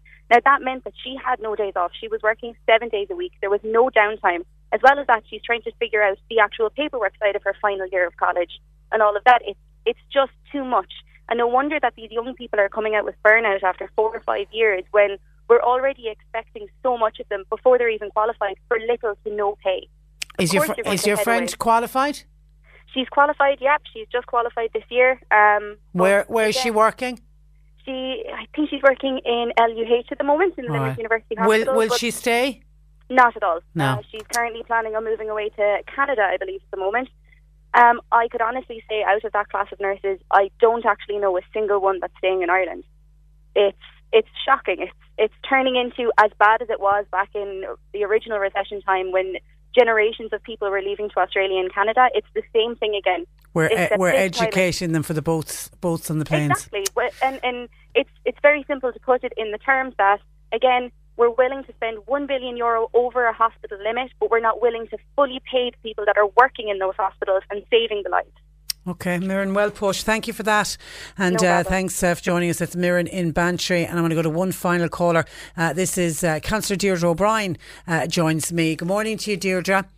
Good morning. Um, you're, with the, you're with the nurses today. You're standing full strong with the nurses. Oh, I am, Patricia. Yeah, I fully support them. Look, I suppose from a personal side, you know, we all know we've been in hospital every now and again and, and have loved ones in hospital. But like, we rely on the nurses to give us that update, and we're hanging on their every word. We're relying on them to look after the um, person, the patient that's in there. And you know, Students to realise the doctor's gone. You know, we, they, they're the people that have to see the change in the patient. They, they get change over patients. They have a number of patients to look after. The responsibility is huge. Like even we go back there even, look at last year and um, Storm Ophelia. You know, people go out, stay at home from work, but the nurses, they endangering their own lives to go and save other lives. You know, these are things like they are our emergency services. I do think the new entrants um, are, are being certainly um, not treated properly. We've we paid for their education, and they will let them go free. Like they're entitled to live too. They they need to go. Like and the thing is, they're leaving for not better um, salaries, but for just better conditions. Also, I've seen down to the years we lose good quality nurses, admin roles, medical reps, uh, desk jobs, basically because the work conditions are more endurable. They can do better social hours, family life stress maybe, but not to the extent of a person's life depending on yours. And they carry the financial burden of extra childcare with the unsociable hours. Which but you see, I, see, I'm I'm starting to think is is it's it's the improvement, the conditions, the improving for the staff and the conditions. I'm starting to think that that's way more important. I think no matter what you pay nurses, if the conditions don't change, we are going to continue to hemorrhage our young nurses who are, who are going to leave for better conditions. This is it. This is it. You know? And like it's time the government needs to step up to the mark and realise this you know, and so was sorry for interrupting. So was Phil Ní Sheaghdha then of the INMO wrong to say no to Paschal Donohoe and Simon Harris, who offered yesterday for them to come in. They wouldn't talk about pay, but they did want to talk about uh, safe staffing framework and to improve staff and patient outcomes. Were they wrong not to get around the table and at least look at conditions? That's aggravating the situation. Like, let the nurses come in. Like, there is the issue of pay with the new entrants you know, and there is like they shouldn't just shut that down straight away. They know this for a long time, and I and I refuse the moment where the government is throwing back on the nurses saying that oh they're to blame now for the public um, the waiting list going up and procedures being cancelled.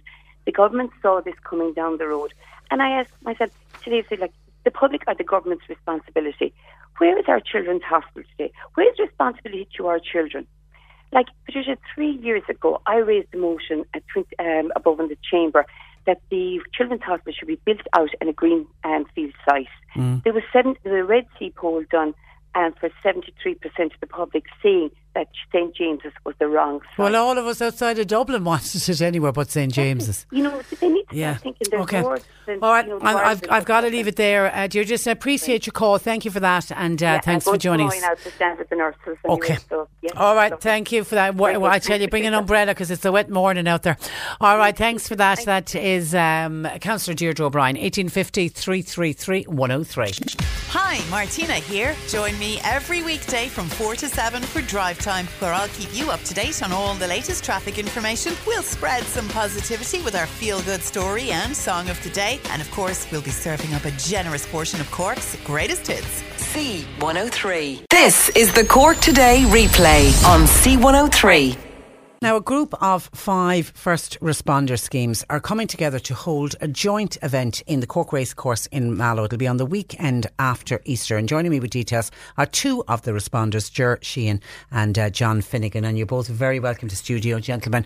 Uh, good morning to you. Uh, John, I'll start with you. Community first responders, they're up and running since 2014. Remind listeners of the role you play. Well, it was Ger actually started it up in 2014. Okay. Um, George from Doneraile. Um, so George is, is the coordinator for Doneraile, Mallow, Liscarroll and Buttevant. Uh, we currently have 80 responders trained up between Mallow, Buttevant, Ballyclough, uh, That's a big number. That's a, that's a big number. Okay, George, tell me why. Why did you decide to set it up?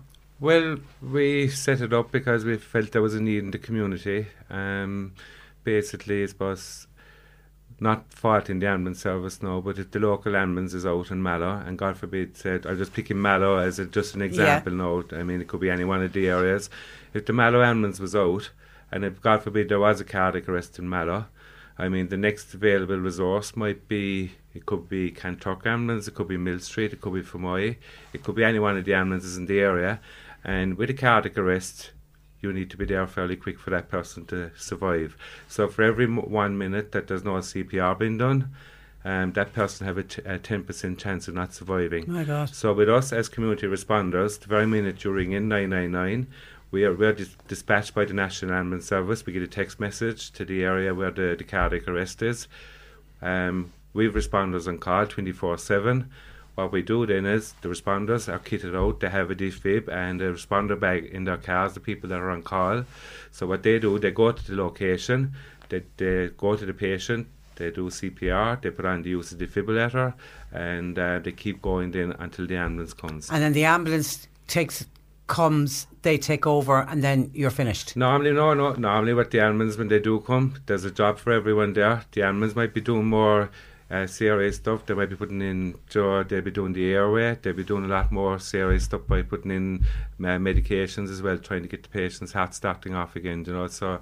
We'll be still there. We could be continuing on with the CPR, Oh, okay. and they'll be doing more advanced life And care. and J- um, John, are you also there as support to the family? I imagine if there is somebody, God forbid, having a heart attack in the house, and you arrive, there's a lot of panic going on in the house.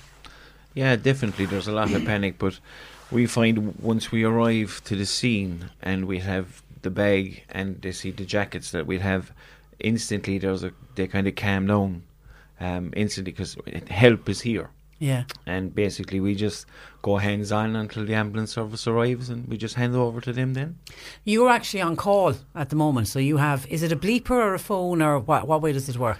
it is my phone. um, It's a phone, okay. So we say, God forbid, no, if the ambulance service gets a nine nine nine call, um, it's automatically sent to my phone here, so it'll go off. We will have a text message which will be explaining to me what kind of a call it is and The address, and location. The address. Yeah. The Is this fr- where the Eircode is u- is useful? to be honest with you, the most frustrating thing for us is when people don't know their Eircodes. Yeah. Um, it's we've been dispatched to several calls and we've been up and down the roads looking for the houses. Yeah. Because people just aren't using their Eircodes. So know your Eircode. It's v- it's vital. Yeah, have it by the phone. Because I, know this is a simple one for us. We use the Eircode here at the radio station the whole time when we've got guests coming out, if they're coming from the city or whatever. And it's the simplest way. If ever- uh, yeah, leads- uh, ev- everybody needs.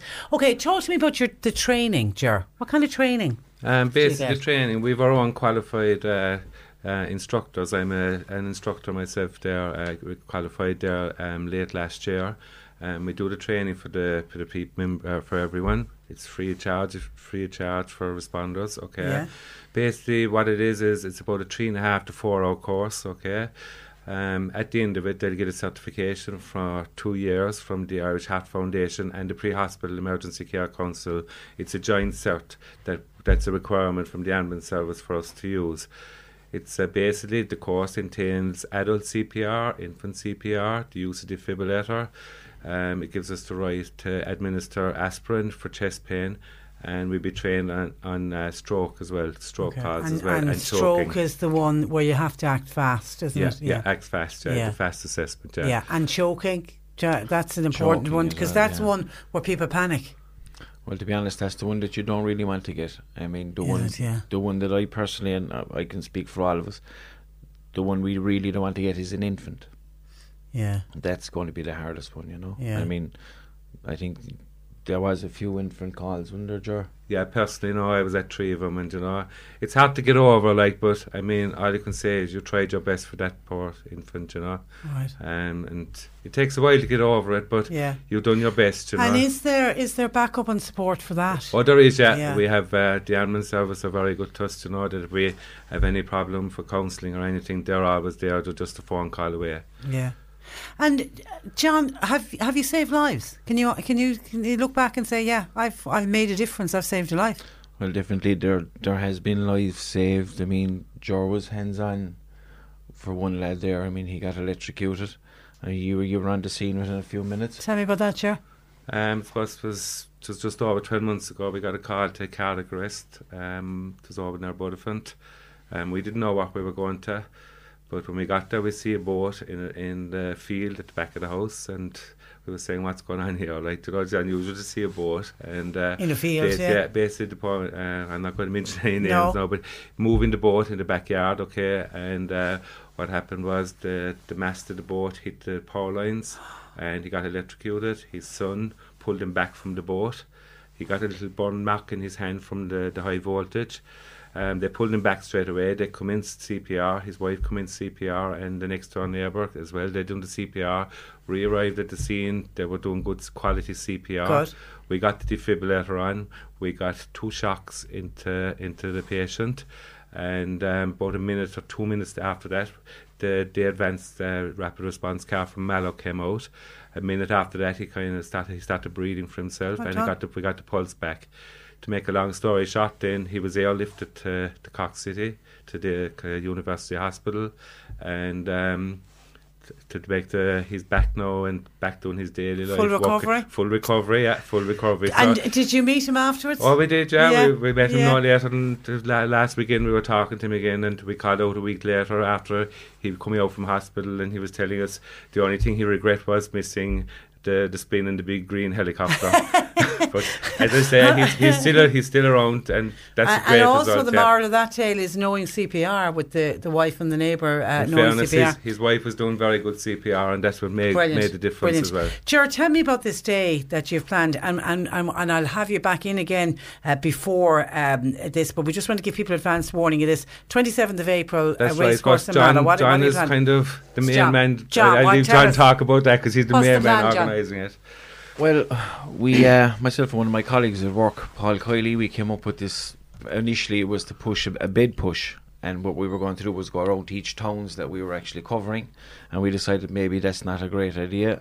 So um, We'd be a bit more ambitious. it would be yes, exactly. So we, what we said we'd do was we'd push a fully equipped ambulance, As you do. which is over five ton, around Cork Racecourse in Mallow, a full twenty six point two miles. So it's a full marathon distance on the twenty seventh of April. How coming. many of you? There's 24 of us actually currently in training. We're training since November for this. I mean, people probably see us running around the town there by night and everything. There's, there's, in fairness, there's about 12 of the local guards and give us a hand as well. So it's between guards, responders, and there'll be a few of the fire service lads as well. How many hours will it take? We're expecting we'll have it done in about 10 hours. That's some going. That So, is some going. We we hope to be starting at 7 o'clock in the morning on the 27th of April. Okay, out of the Um, race course, but part of the day, other than, I mean, it's going to be great to get people to go out and watch you push the fully equipped ambulance around the race course. Uh, Yeah, mean but it- it's going to be a fun day out as well, isn't we it? We actually have a family fun day um, arranged as well for that day, and it's actually a blue light services day. Is what it's going to be. So what we have is on the day the fire service are going to be there, the National Ambulance Service, C- CFR Ireland, the Gardaí, Mallow Search and Rescue, Blood Bikes, Irish Heart Foundation, Bike First Responders, Civil Defence, Irish Red Cross, the RSA, my canine friend, Search Dogs, and that's just to name a few. Okay, so, there'll be lots happening on, There'll be- on, there'll the be day. lots, and And, and, obviously, on the day, you're going to get the message out as to what responders do, and in the hope also that maybe some people will, will come and volunteer. and sign up. Yeah. Yeah. and on the day we're going to be giving demonstrations on CPR. Okay. I mean, the fire service are doing demonstrations on chip pan fires and cutting. I think they're on cutting cars up and stuff like that on the day. So there's a lot of um, kids entertainment there as well, like Okay. bouncing castles and. I tell you what, we'll have you in again closer to the time just to remind uh, everybody what's go- going on and, and we'll go through the day in a little bit more detail. But in the meantime, can I wish everybody involved with the community first responders the best of luck? You're doing amazing work. Um, uh, may you never have to call to our doors. But if the need is there, we know you're there, which is terrific. John Finnegan and Ger Sheehan, we thank you both for joining us in studio. Thanks, Uh, good morning. You're listening to Cork Today on replay. Phone and text lines are currently closed. some of your calls, texts, and comments into the programme on uh, the nurses in the Children's Hospital. People are kind of commenting on both today on the programme. Helen and Kilworth said nurses are only looking for what they had before the recession, before the FEMPI cuts, before they, they were. Yeah, somebody was saying that they were on a higher pay in 2008 than they are on uh, today. But, Helen, we were told before we would have no further fiascos like what happened with Irish Water. But now look what's happening with the Children's Hospital. And it's happened at about 10 times the scale of the cost of Irish Water. Common sense should have told them to set up a co- committee across all parties to watch the cost of the Children's Hospital and there should have been TDs in the Dáil, and there sh- and there are TDs in the Dáil who know about construction. I feel this government is arrogant and they're inexperienced, says Helen in Kilworth, and it is really coming out in the fiasco that now looks like is the National Children's Hospital. Mary in West Cork works for the HSE and she's contacted us because she wants to say well done to Mark O'Driscoll. Mark was the young nurse who joined us from Melbourne yesterday. He's been out in Melbourne for about three, four months now, two and a half years, qualified and burnout he was working in the Mercy Hospital in Cork and he said he just couldn't do it anymore. He was heading for burnout. So himself and his girlfriend, I've got to ask him actually, I must check with John Paul as his girlfriend, a nurse as well, but himself and his girlfriend decided that was it, they were going to emigrate. And uh, he's having a, he wants to come back and he will come back one day. But I have a feeling, listening to Mark yesterday, it'll be a long, long time before he'll consider coming back to Ireland, to Cork, to work as a nurse because of the conditions here. Anyway, Mary listened with interest and she thought it was a fine interview by Mark and she thought he spoke very well. But she said, listening to the interview, she's fearful that Mark painted such a good picture of pay and conditions in Australia that it might actually encourage more of our graduates to emigrate. She asks, why aren't the parties involved sitting down and engaging to try to rectify this. When are the talks going to start? Well, they're certainly not starting today because we have the nurses out on the picket line. We had the finance minister and the health minister asking them to come to the Workplace Relations Commission, willing to open up talks, but said they'll talk about anything except pay. The nurses, their executive said that that's cynical move and they think feel it's very disrespectful. So certainly there's nobody getting around a table talking today. Mary in Rathcoole says, I don't know why people are surprised at the way nurses are being treated. I have totally lost faith in this government when they turned their back on the disability sector. I voted Fine Gael all my life.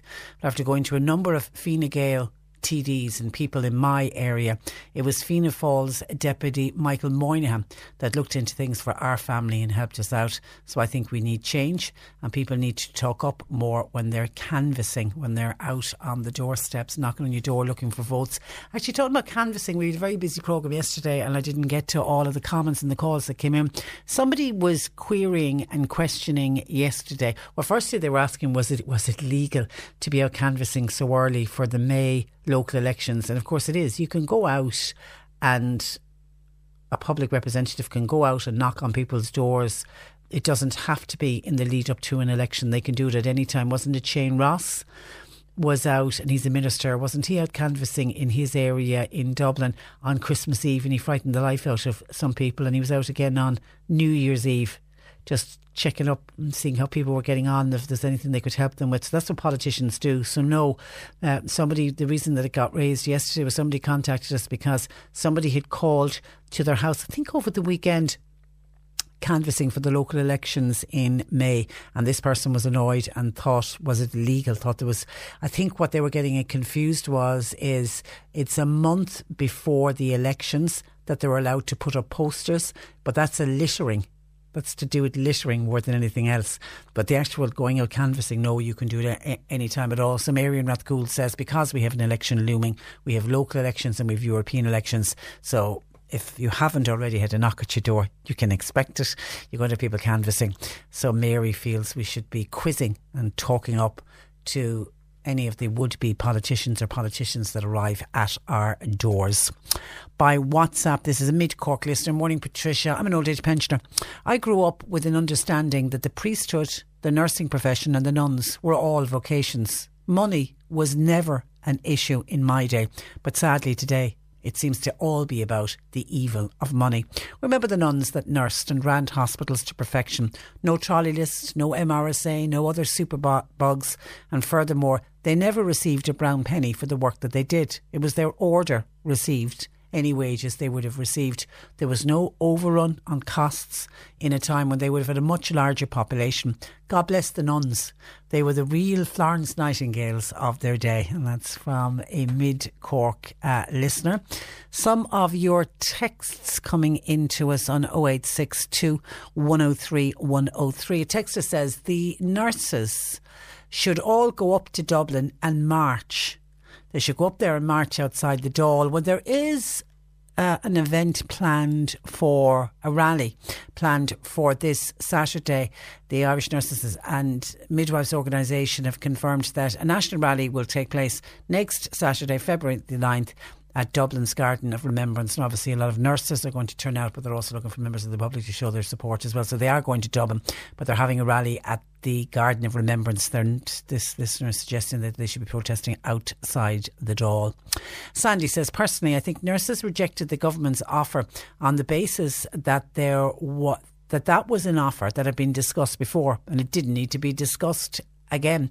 Just implement it, i.e., in lieu of putting four trained nurses into ER, put in 12. Employ 20 or so new nurses extra in hospitals, cut over overtime, thus cut, cutting stress all PwC, this is PricewaterhouseCooper on the Children's Hospital, all they can do is all they can lay blame on is the way the government contracts are awarded with room for add-ons and alterations to design are due to unforeseen conditions such as foundations. Uh, for example the government are well aware of this for years. This mismatch covers the tails of TDs and civil servants and therefore it allows contractors to underprice all contracts yet legally allows them then to submit for additional fees. That so needs to be looked at, and by God it does. And if nothing else, the Children's Hospital has proven that the way they tender for contracts and the way contracts are awarded does need to be looked at. John and Clonakilty on nurses' pay. Tricia, no talk of the 200 million euro the government paid to small bank bondholders before Christmas. Go way out of that, Paschal and Leo. No money. Ha. Pay up and shut up. Ooh, says John in Clonakilty. Patricia, I agree, says a texter with the nurses in the acute hospitals. They should be paid more. I agree with the new nurses, but the nurses in the local community hospital, says this texter, they don't deserve extra pay. It's the healthcare assistants who are the backbone of the small community hospitals, says an unnamed uh, texter. Owen says, uh, Patricia, in regard to the nurses' uh, strike, is it true that SIPTU are stopping their nurses from striking? Can you find out is that true? If so, it's a disgrace and everyone should pull uh, the membership. And that's from Owen. I can't, I would not believe that's true because, firstly, the the SIPTU nurses that are joined SIPTU rather than the INMO. They're not on strike. SIPTU have taken the decision not to go on strike.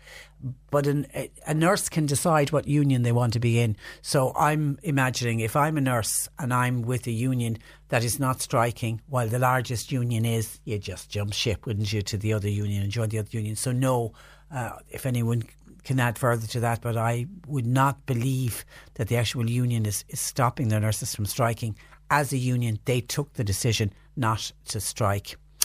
Paddy says, You'll never get nothing from Fine Gael. They are the rich man's uh, party. John says, How is Minister Simon Harris, Minister for Health, still in office? He's presided over the cervical check scandal, and now we're told the Children's Hospital will cost two could go up to 2 billion. There's something rotten in the state of Denmark, to quote the Bard, says John. Someone else says, I pity the sick people who are in hospital and old people when the nurses are out on strike. Well, there are nurses working, there's a skeleton staff on in all of the hospitals. And actually, I heard at one of the hospitals there was an emergency and a patient needed to be transferred in an ambulance and they needed two nurses, whatever. I don't know what was wrong with the patient. But in order for health and safety reasons, they needed two nurses to travel with this patient. They obviously didn't have with the skeleton staff that was on in the ward, and they went out onto the picket line and nobody flinched. Two nurses stepped forward straight away and said, We'll go. And they went off. So, I mean, they're always, even when they're out on the picket line, they are available in the case of an emergency. So, no, I wouldn't be worried about patients in hospital.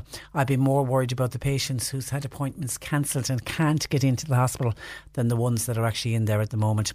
Hi, Patricia. The 2008 pay rates was when the recession hit. Public sector pay was cut, then they had pension levy, and then they had USC. All of that was introduced. That's why they're paid less today than they were in 2008. But please note, this isn't just for nurses. All public sector nurses has that happened. Has had that happen to them as well. But they, eh, all the public sector, including nurses, are all getting a pay increase in March.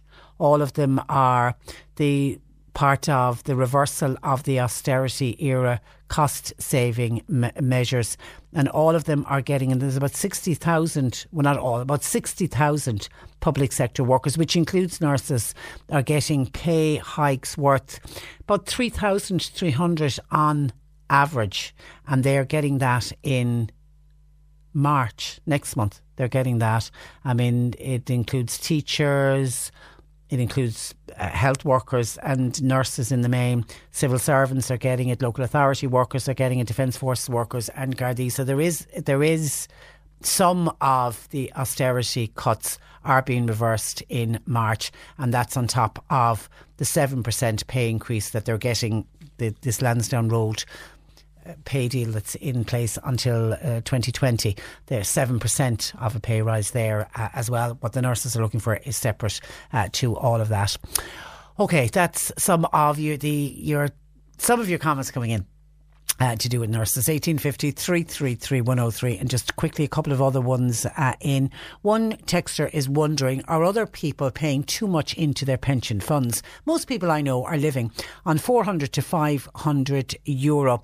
And these are, pen- these are pensioners. They're able to run cars and they're able to have all of their living costs. We were told we all needed big pen- pensions to fund our retirement.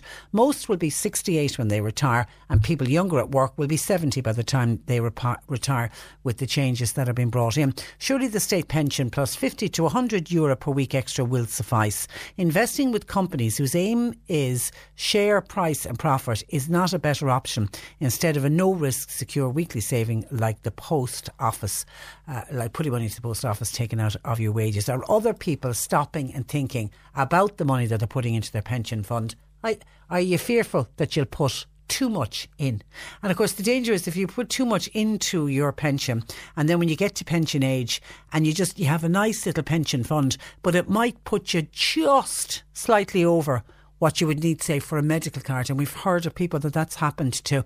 And then you've all of your medical costs, and obviously, as you get older, you have more medical costs. And sometimes by having the bit extra in your pension can work against you rather than in your favour. And Philip says, Morning, Patricia. Greetings from West Cork. This is interesting. Today, when we were talking about breast cancer earlier, today is the feast day of the patron saint for those experiencing breast cancer. It's a third century saint by the name of Saint Agatha his Sicilian saint, Saint Agatha. She's also the patron saint of wet nurses, torture, rape victims, bell founders, jewellers, single lay women, among others. But more importantly, for the day that's in it, when we mentioned particularly that poor woman who I can't get it out of my head, that 46 year old woman who was meant to have her breast cancer surgery today. And you can just imagine what she's going through uh, today. So we think of her. And uh, so, for anyone experiencing breast cancer, there you go. The patron saint of breast cancer is Saint Agatha. And yes, I was aware yesterday was Saint Blaise Day. And Blaise, that was pronounced. I wonder how many people went along and got their throats blessed. It was something certainly that I very much associate with my childhood. We were all sent up to the church. I'm assuming all churches, do they all still do the blessing of the throat with the crossing over of the candles? That was yesterday for those of you that missed it. 1850 333 103, lines open. The C103 Cork Diary. With Cork County Council, supporting businesses, supporting communities, serving Cork. Visit corkcoco.ie. Sensational Kids Charity there in Clonakilty. They're holding a free speech and language drop in advice clinic uh, this evening between 6 and 8 in the West Cork Technology Park. Annan Park Cara. They will hold a bereavement information evening tomorrow, Wednesday at 20 past 7 in the Clayton Hotel in Silver Springs in Tivoli. And Anam Cara are for bereaved parents. And the Making Movies with a Mobile Phone, the next step group is a group to help 18 to 25 year olds who experience mental health issues and depression. They meet every Wednesday from 4 from 4.55 to 5.15 in the Utarian Church on Princes Street in Cork, and they're currently focusing on making movies with your mobile phones. If you would like to pop in, all are welcome. The Cork ICSA are hosting a farmers' meeting on the future of dry stock farming. That's on this Thursday night in the Parkway Hotel in Dunmanway, and the event will commence at uh, 8 o'clock. And St Luke's Charity are hosting a free course for family members of those diagnosed with dementia. It will start on Wednesday, March the 6th in the North Ridge House uh, Education Centre in Mahon, and you can contact 021 4359444 if you'd like more details, if you want to find out more about the St. Luke's uh, charity and their help with dementia patients. We featured them actually on the programme a couple of weeks ago. 021 4359444. And thank you to people pointing out that St. Blaise Day was actually Sunday and a number of churches locally, including Blackpool Church, they were blessing throats as was Dromahane. They did it after the 7.30 Mass. Because I, I, I saw a message saying that, I think it was one of the churches in Clon, did it yesterday, maybe some went for Monday instead of uh, Sunday. Okay, some of your texts in about the nurses' strike. Somebody says there was enough money for their own pay rises, that's the TD's pay rises, this will backfire on them when the next election comes. Mark my words, says a texter. John in Millstreet says, Hi Patricia in regards to the nurses' strike. Isn't it amazing that the whole overspend on the Children's Hospital was unleashed just as the nurses headed for the picket line, even though the Minister for Health says he heard about the overspend last August but sat on it and waited.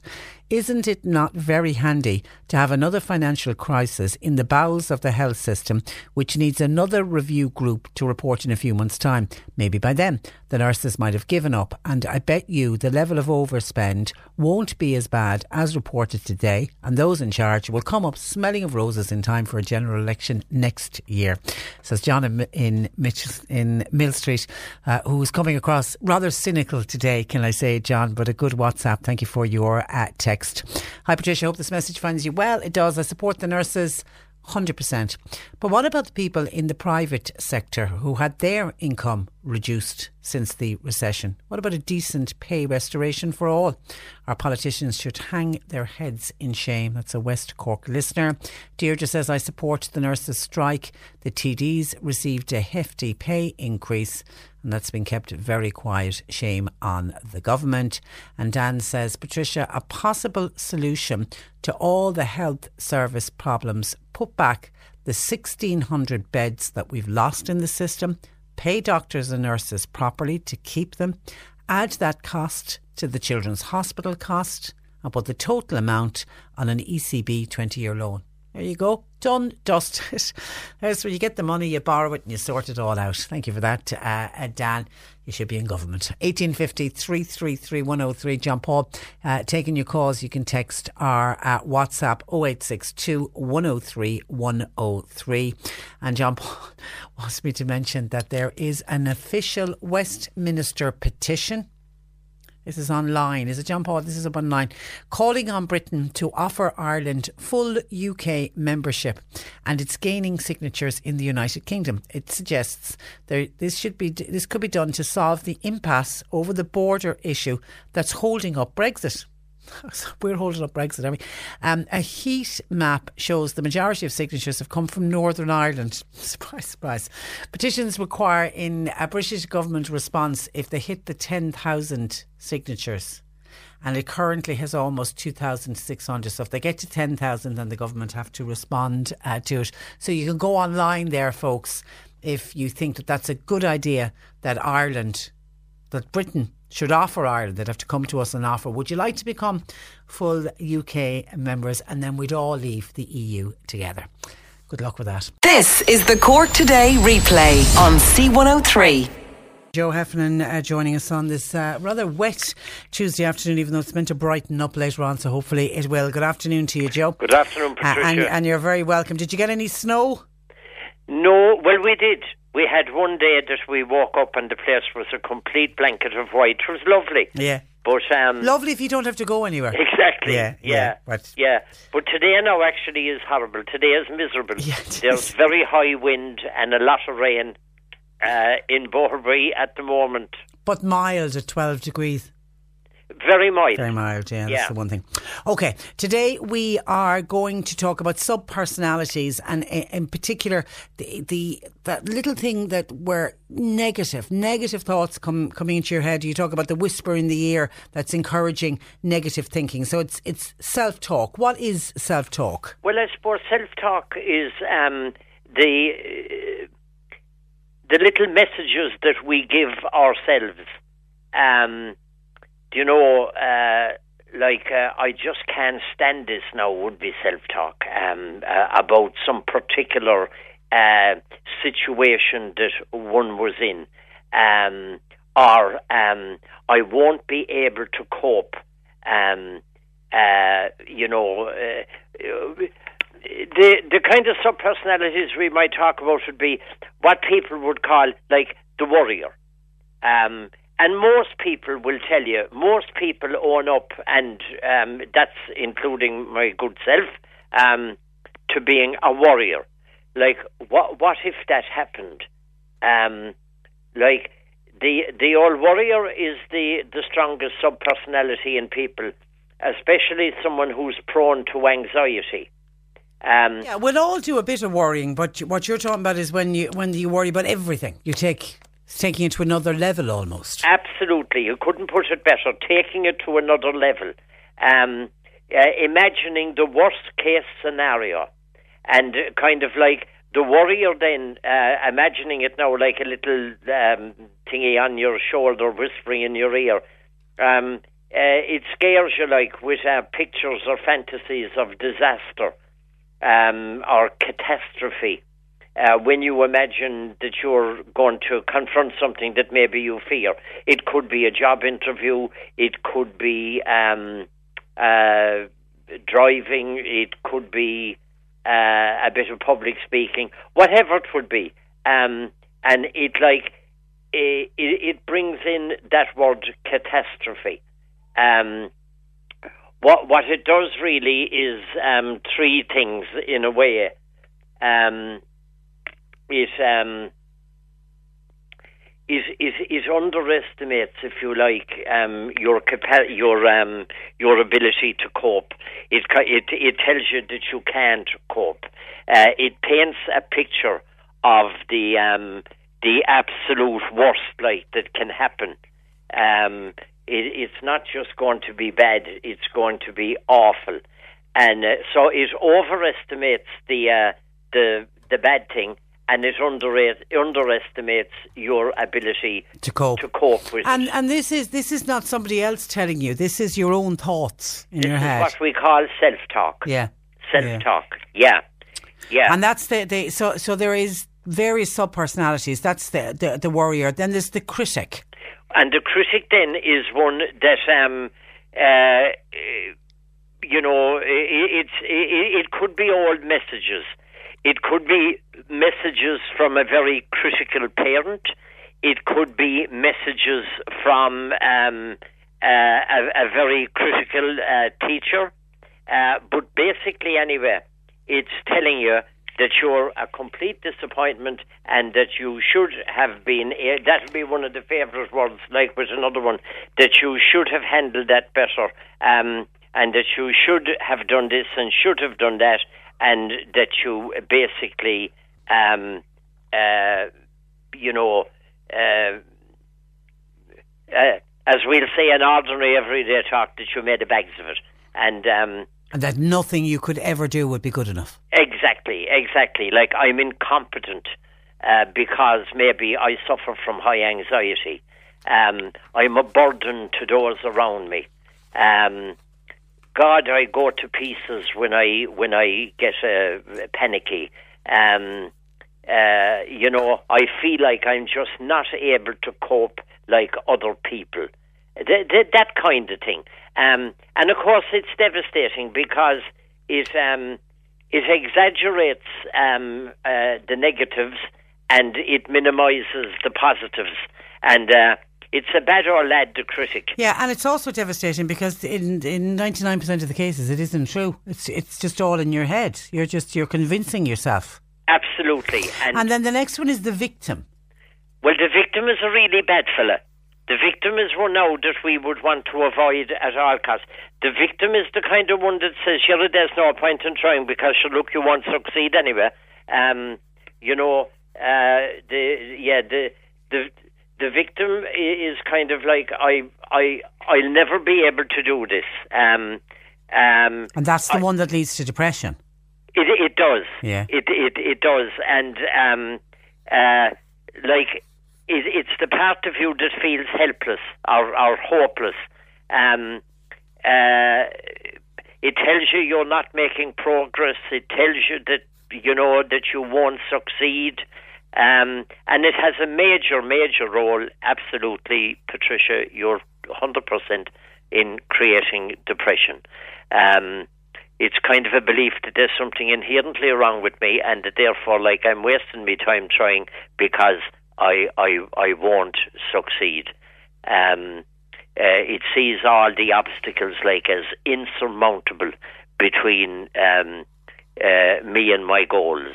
Um, any course I ever did, like I always hit what I call the wall. I kind of took it in my own thinking from, you know, the way they talk about the marathon. Yeah, well, you hit a wall. Where you- wall. yeah, yeah. Well, I hit the wall in every course I ever did, and thought, um, oh, I just can't take this. I'm, I'm going to chuck it. Now, luckily enough, I either changed the thinking to something, or met someone, or shared it with someone, or I had some little bit of positivity, And that kept you going again. and and I said, you know what? All right, one more day.